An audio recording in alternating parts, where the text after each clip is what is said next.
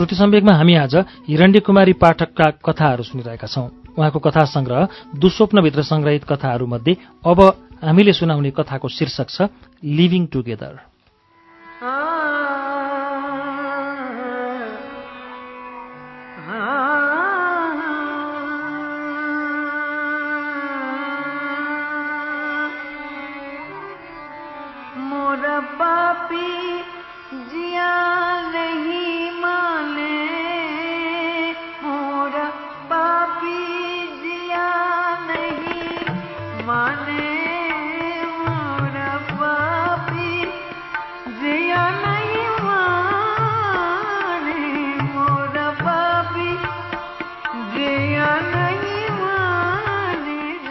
त्यस दिन पनि राजेश घर आएनन्। औँसीको रात चुक घोप्टिए झैँ छ।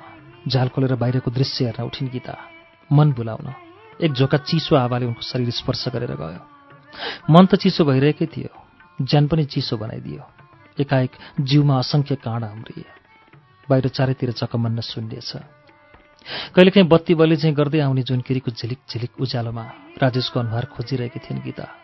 उनको मनमा अनेक शङ्का उपशङ्काको लहर उर्लिरहेछन्। कहिले आफ्नो बाल्यकालको कटु स्मृति त कहिले यौवनकालका सङ्घर्ष। दुःखका कुन कुन दिनहरू सम्झौँ? उनलाई खेलाउने कठिन भइरहेको छ।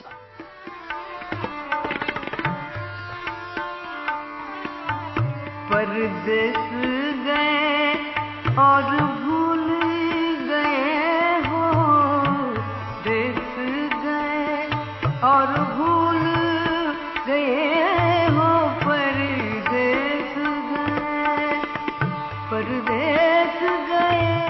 चेतनामा आएदेखि नै आमा बाबु बीचको झै झगडा देख्दा सुन्दा सुन्दै बित्यो उनको बाल्यकाल। बाबुले जहिले पनि घरमा रक्से मातेर आई आमालाई सताउने पिट्ने रातो दिनको कोलाहल र झगडा। अन्त्यमा आमाका बलिन्द्र धारा आँसु र शिथिल शरीरमाथि पुरुषत्व प्रदर्शन गरेर मात्र सुत्ने गरेको दृश्य आज पनि गीताको आँखा सामुत्त आजै छन्। त्यसो गरिरहँदा ती बाबुलाई छेउमा छोराछोरी सुतेका छन् भन्ने कुराको हेक्का समेत हुँदैनथ्यो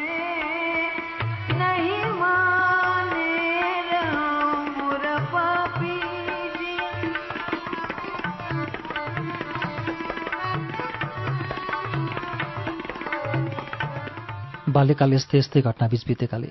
गीताको मनमा बिहे गरेर घरजम गर्ने सामाजिक संस्कारप्रति ठूलो वितृष्णा जन्मियो। उनलाई सानैदेखि जीवन स्वतन्त्र भएर बाँच्नुपर्छ भन्ने भावना जागरण भयो। बिस्तारै बिस्तारै आफ्नो पढाइतिर बढी ध्यान दिएर उनले उच्च शिक्षा पनि हासिल गरिन्। त्यसपछि एउटा कार्यालयमा राम्रो ओहदामा कार्यरत हुन थालिन् उनी। तर जीवनको रत्त यसरी चल्दैन रहेछ। प्रकृतिले नारी र पुरुषलाई आफ्नो कार्य गर्न नै जन्म दिएको हो। जतिसुकै स्वतन्त्र भए पनि शारीरिक आवश्यकतालाई पूर्ति गर्ने चाहना प्रत्येक मानवमा जागिरहेको हुन्छ। घरबाट ठूलो भएकी छोरीको विवाह गर्ने प्रस्तावलाई अस्वीकार गर्दै उनी आफ्नै तरिकाले जीवन निर्वाह गर्न कुनै समयमा सहर पसे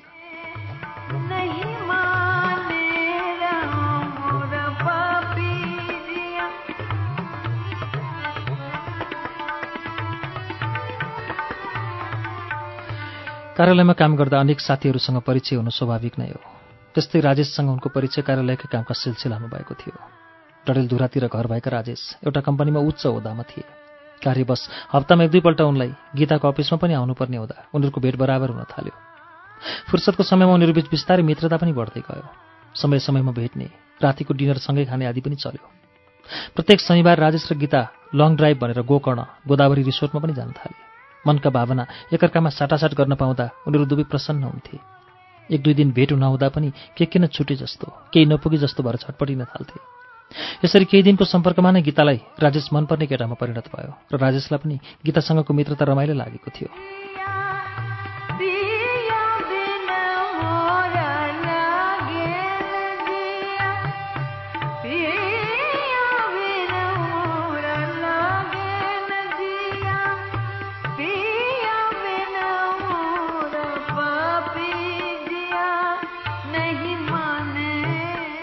अचानक एक दिन राजेशले म दुई तिन दिन आउन सक्दिनँ है गीता भने। किन के भयो राजेश? मैले डेरा छोड्नु पर्यो। गर्दनले कचकच गरेको गरेछ। एक्लो केटालाई भाडामा नराख्ने रे। त्यसकारण अब कोठा खोज्नु त दुई तिन दिन लागिहाल्छ र सामान सार्नु पर्यो। बडो झन्झट छ गीता के गर्नु? राजेशको कोठा खोज्ने तवरले खबरले गीताको मनमा अचानक नयाँ विचार पलाउन थाल्यो लिभिङ टुगेदरको अस्ति मात्र एउटी साथीले आजभोलिको चलनअनुसार बिहे नगरी केटा साथीसँग आफू बसेको कुरा सुनाएकी थिए। यतिखेर उनको मानसपटलमा त्यही साथीका कुरा छचल्किन थाले। उनले अनेक सपना देख्न थालिन्। आँखा नचिम्लिकन।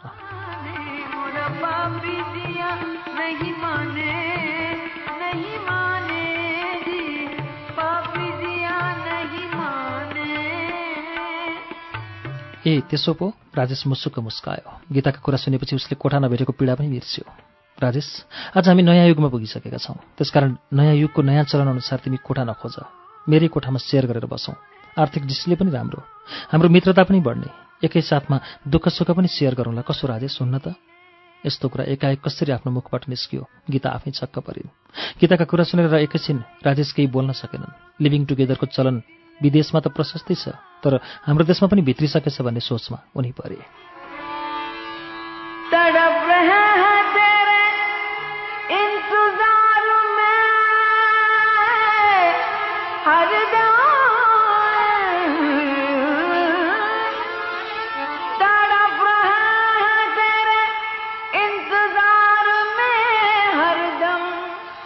एकछिनपछि गीतासँग भने यसै विषयमा हामी राम्ररी सोचौँ परिवार समाज देशकालको पनि विचार गर्नुपर्छ हामीले।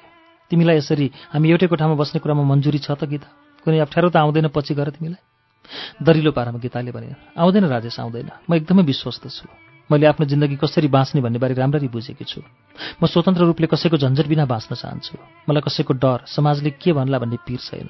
आऊ तिमी यदि मसँग कोठाबाट सेयर गर्न चाहन्छौ भने आऊ। हामी मिलेर अहिले जस्तै बसौँला। तर आफ्नो व्यक्तिगत जीवनमा कसैले दखल दिन नपाउने सम्झौता गर्नु जरुरी छ। अलि दरिलो पारामा गीताले भनिन्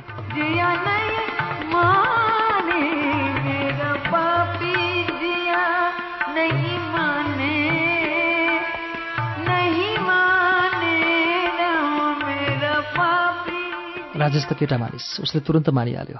भोलिपल्टदेखि नै राजेश र गीता लिभिङ टुगेदरको सहमतिमा एकै कोठामा सुत्ने र एकै ठाउँमा खाने भए। विदेशको चलन केटाकेटी यसरी एकै कोठामा बस्छन् मन नपरे तुरन्त अलग हुन्छन् र दुवैले जिन्दगीको नयाँ यात्रा सुरु गरे एउटा नयाँ मोड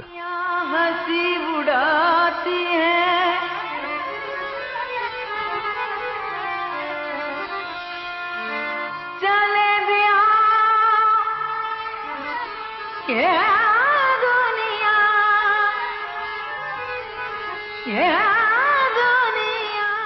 त्यसपछिका दुई तिन वर्ष राजेश र गीताको जीवन अत्यन्त सरल र रमाइलो साथ बित्यो। राजेश महिनामा तिन चार दिन घर जानुपर्छ भन्दै आफ्नै घर जान्थे। गीता एक्लै हुन्थिन्। त्यति बेलाको शून्यता र राजेशको अभावले उनलाई बेचैन बनाउँथ्यो। तर के गर्नु? स्वतन्त्र जीवन अप्नाएकाले कता गयो किन गयो भनेर सोध्ने अधिकार पनि उनीसँग थिएन। बिस्तारै बिस्तारै गीतालाई अब एउटा स्थायी घर बसाउने त्यसमा चहल पहल गर्ने सानो छुनमुनि बालक खेलाउने इच्छा जागृत हुन थाल्यो। आखिर गीता पनि त एउटी स्त्री नै थिइन्। उनको हृदय मातृत्वको रसपान गर्न किन नसल बलाओस्? उनलाई पनि त मान्छेको माया चाहिन्छ नि। जसले साथ दिनेको साथै उसको संरक्षण र उनको सन्तानको पिता भन्ने पनि त चाहियो नि। अहिले त साथ बसेको भन्नु मात्र हो कोठाबाट आधा आधा तिर्ने सबै खर्च आधा आधा रातमा सँगै सुतेर शारीरिक आनन्दमा कमी नभएको मात्र नहो तर अरू कुरामा कसैले केही सोधपुछ तथा हस्तक्षेप गर्न नपाउने। अलि कस्तो कस्तो खल्लो र निरस जीवन।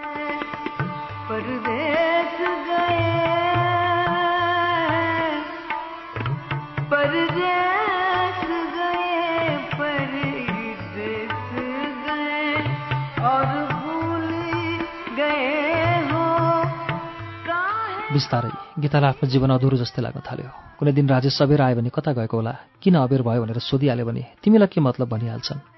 कहिले आफू नै ढिलो आएमा ढिलो भएको कारण राजेशले पटक्कै सोध्दैनन् यस्तो पनि के जीवन? गीतालाई आफ्नो जीवन निरर्थक हुँदै गएको भान भयो। अब यसरी भएन। यसपल्ट राजेश आएपछि उनीसँग विवाहको प्रस्ताव राख्छु र हामी विवाह गरी एउटा सच्चा पति पत्नीको जीवन व्यतीत गर्नुपर्छ भन्ने अठोट गरिन्। उनले जीवनको नयाँ गोरुटामा हिँड्न चाहेन्।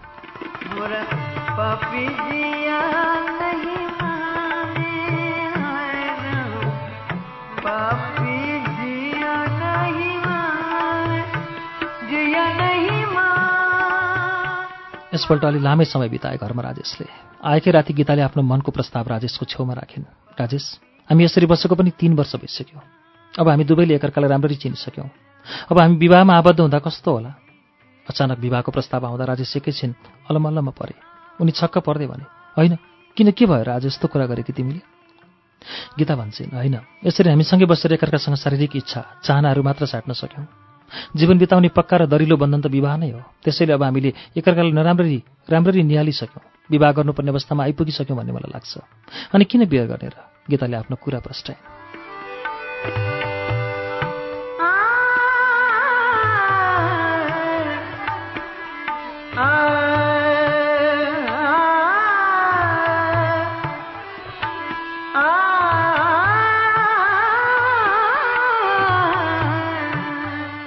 कुरा सुनेर राजेश एकदमै रिसाए। उनले भने मेरो त्यस्तो विचार छैन। किन विवाह गर्ने? हामीलाई के कुराको कमी छ र? विवाहबाट खुल्ला हुने शारीरिक सम्बन्ध हामीले मजाले उपभोग गरिरहेकै छौँ। अनि किन चाहियो विवाहको बन्धन? यति भन्दै उनी अर्कोतिर कोल्टी फेरेर सुतिहाले। गीतालाई त्यो रातको लम्बाइ नाप्नै मुस्किल भयो। कहिले नसिद्धिने कालो रातभित्र गीताको मनमा अनेक ज्वारभाटा उर्लिरहे। उनी आफ्नो जिन्दगीका प्रत्येक क्षण प्रत्येक पाइलालाई खेलाउँदै थिइन्। कुन दिन र कुन बेला कहिले उनी विश्वस्त भएर शान्तिको सास फेर्न सकिन् भन्नै सक्दिनन्।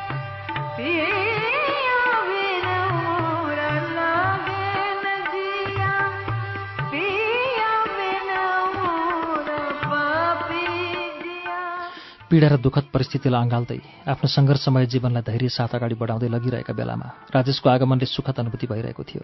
तर के यो क्षण मात्र एउटा सपना चाहिँ बिलाउने हो त? गीताको मनमा राजेशले आफ्नो प्रस्तावलाई मन नपराए चाहिँ लाग्यो। उनको मनमा एक प्रकारको डर पनि उब्जिन थाल्यो। कतै भोलिदेखि नै राजेश मलाई छाडेर त जाँदैन। यदि उसले त्यसो गर्यो भने मैले के गर्ने होला? विगत तीन वर्ष राजेशको सहवासमा गीताको जीवन रमणीय पारामा चलिरहेकै थियो। राजेशको अनुपस्थिति उनलाई बेचैन गर्ने भइसकेकोले। राजेश बिना आफूलाई अधुरो नै सम्झन थालिसकेकी थिइन्। तर आज बिहोर्नु परेको राजेशको व्यवहारले मनको कुना कुना नै एउटा नमिठो भए त्रासले झकझकाइरहेछ। भोलिको दिन कस्तो होला भनेर। राजेश साथमा नहुँदा मनमा असुरक्षाको भाव मनमा आइरहने र फेरि एक्लै हुन्छु कि भन्ने त्रासले सधैँ पछ्याइरहने हुँदा गीता आफै छक्क परिरहेकी थिइन्। के भयो यस्तो?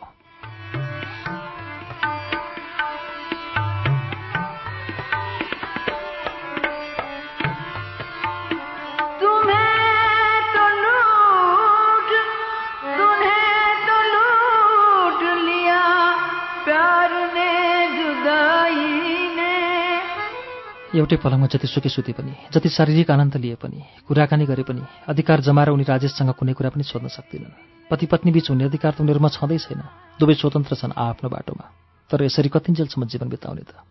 आखिर राजेशको मनमा विवाह गर्ने इच्छा किन नभएको? यसरी नै त अब बिताउन सकिन्न। उमेर बितिसकेपछि त विवाहको अर्थ नै छैन।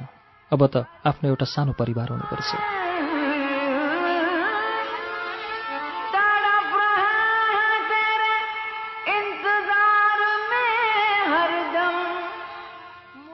यस्ता अनेक कुरा आउँदै जाँदै गर्न लागे गीताको मनमा। उनी फेरि झस्किन् कति राजेशको घरमा श्रीमती त छैन। नत्र बेला बेलामा किन घर गइरहन्छन्? यसपल्ट त निकै दिन बसे घर गएर। उनी नहुँदा म त टुरी चाहिँ भएको थिएँ।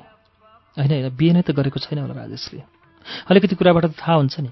भोलि फेरि यस सम्बन्धमा कुरा गरी उसलाई राजी गराउनै पर्छ। नत्र यति लामो समयसम्म आफ्नो सर्वस्व सुम्पिएको व्यक्तिले यसै कसरी मलाई छोड्न सक्ला त? आदि कुरा मनमा नै सम्वाद गर्दै गीता निधायन भोलिको उज्यालो दिनलाई पर्खँदै।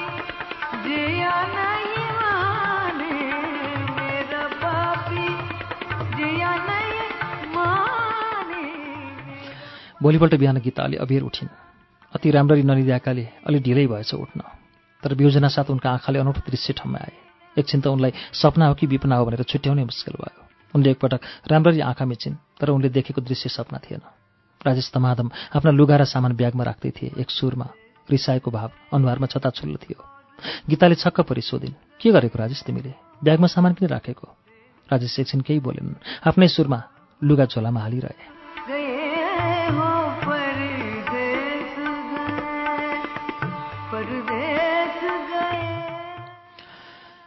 झोलाको चेन लगाइसकेपछि उनी गीतातिर फर्केर मुसुक्क मुस्काए। एउटा व्यङ्ग्यपूर्ण कटु मुस्कान। गीताको छाती चस्सक्क भएर आयो। मुटुमा सुइरो रोपिए जस्तो। अनि एउटा रङ्गीन निमन्त्रणा कार्ड गीता छेउ राख्दै भने गीता मेरो छोराको पास्नेमा भाइ अलिअलि म गएँ। बाई यति भनेर मुसुक्क हाँस्दै राजेश भर्याङबाट ओर्ले गीता हेरेको हेरे भएन उनलाई आफ्नो जीवन मडी हराएको सर्प जस्तै लाग्यो। दिमाग एकदमै शून्य भएर आयो। सारा विगतले एकैपटक आक्रमण गरे जस्तो भयो। अनि स्लिपिङ ट्याब्लेटका तिन चार चक्की खाएर उनी बिछुनामै पल्टिए।